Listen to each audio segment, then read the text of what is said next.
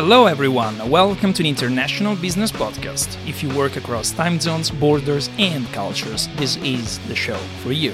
I'm Leonardo, founder and host of the show, but let's make it simple and just call me Leo. I'm based in Shanghai and I'm accompanied by two co hosts Stefano, based in Paris, and Audrey from San Francisco. On these select episodes of the show, we'll extract our favorite moments from previous episodes of the International Business Podcast. You can find the links to the guests in the show notes. Enjoy.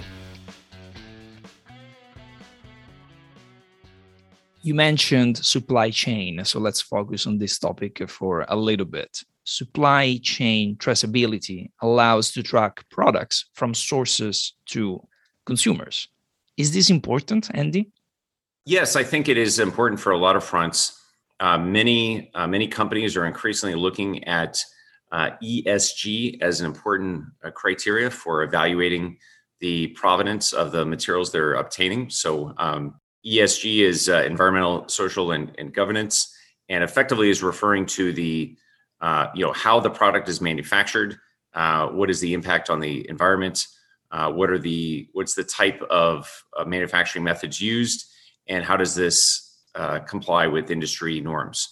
And I think there's been a particular change uh, in the market uh, this last year, and a lot of folks are looking forward to having more elements of traceability in their supply chain. And I think there's a lot of, uh, of positive uh, reasons for for this development, but certainly one of them is uh, the fact that the market is increasingly looking at how products are manufactured and where is the best the best route to uh, to get them manufactured in a in a low carbon uh, manner.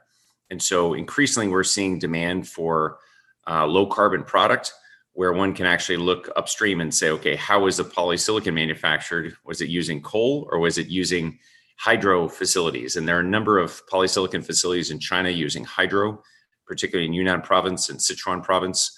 And I think over time, we're going to see a, a increasingly high demand for polysilicon that comes from uh, those regions, and that will be uh, something I think the market will shift to. Uh, there are certain countries such as France and South Korea that have actually had a tariff in the past with a, a heightened uh, payout for those who manufacture a low carbon product. So it's quite a yes, it's quite a dynamic industry. It's broad. It's broad. Dynamic and very broad. And very varied, right? Yeah, as you know yourself. and talking about something dynamic, I mean, international travel is basically stopped. Mm. And how has COVID 19 impacted the industry if people cannot travel? So, what is happening to international education if it's not really international anymore, or, or definitely less international?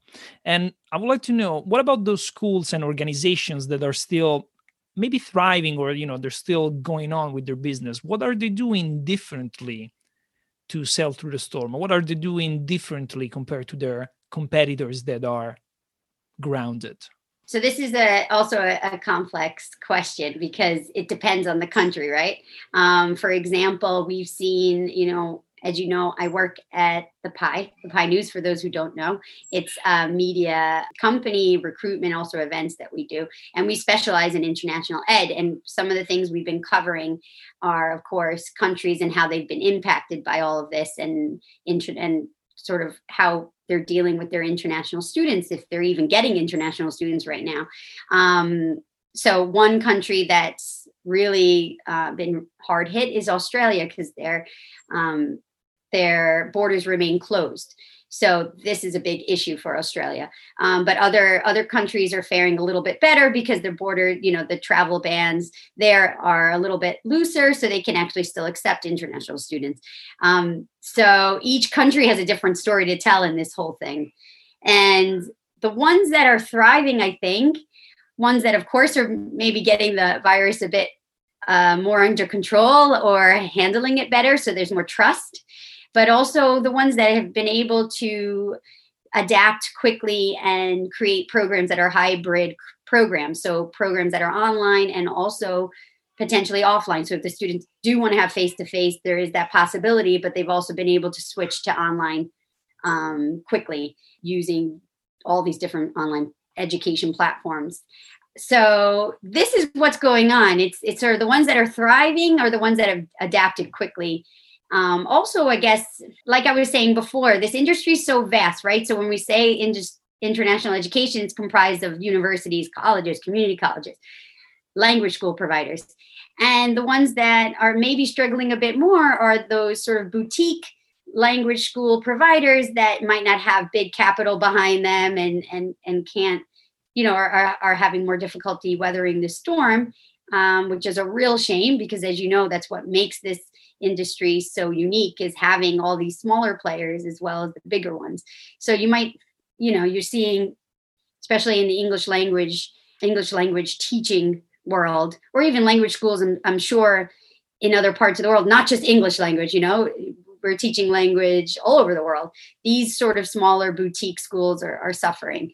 Um, but maybe the bigger the bigger chains the ones that have a bit more money behind them are going to be able to fare this a bit better.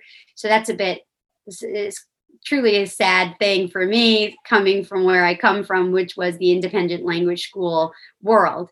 Um, so that's where i feel covid has really hit hard as well are plastics the real enemy, Stefano? And is paper the, I don't know, I would say the white knight? Is paper the only answer? No, no, no, absolutely not. Uh, so, you know, I've been working with paper and paper industry and paper converting for my entire life, and uh, uh, my family did the same for the last six generations. So, even if uh, we always worked in paper, I know that first of all, paper is not the answer, the unique answer, but most important, plastics uh, are not the evil. Okay, that's that's the problem right now.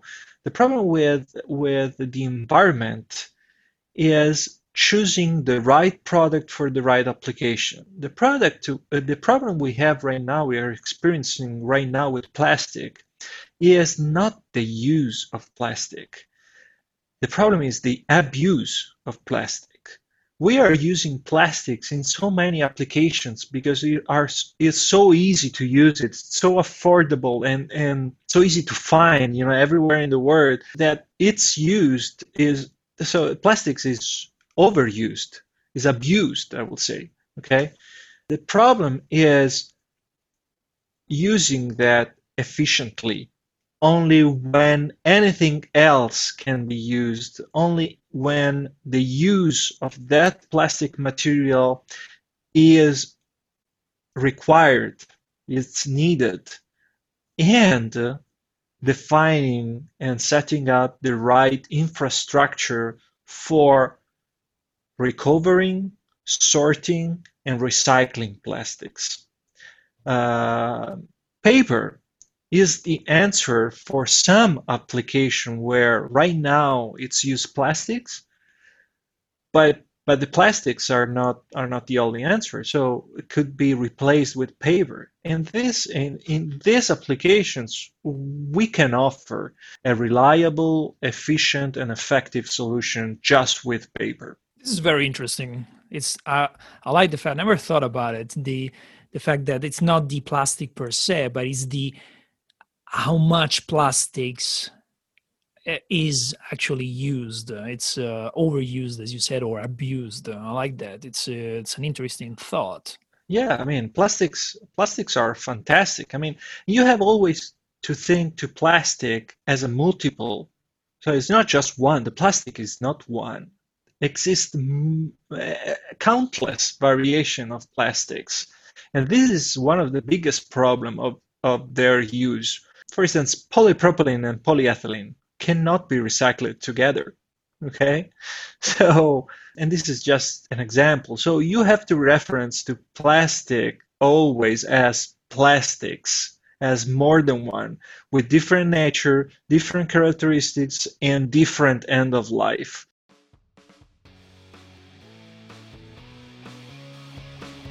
You can find the podcast on all the major platforms. Make sure to subscribe, do not miss the weekly episodes. And are you an international professional? Connect with us on LinkedIn to come on the show. For now, cheers.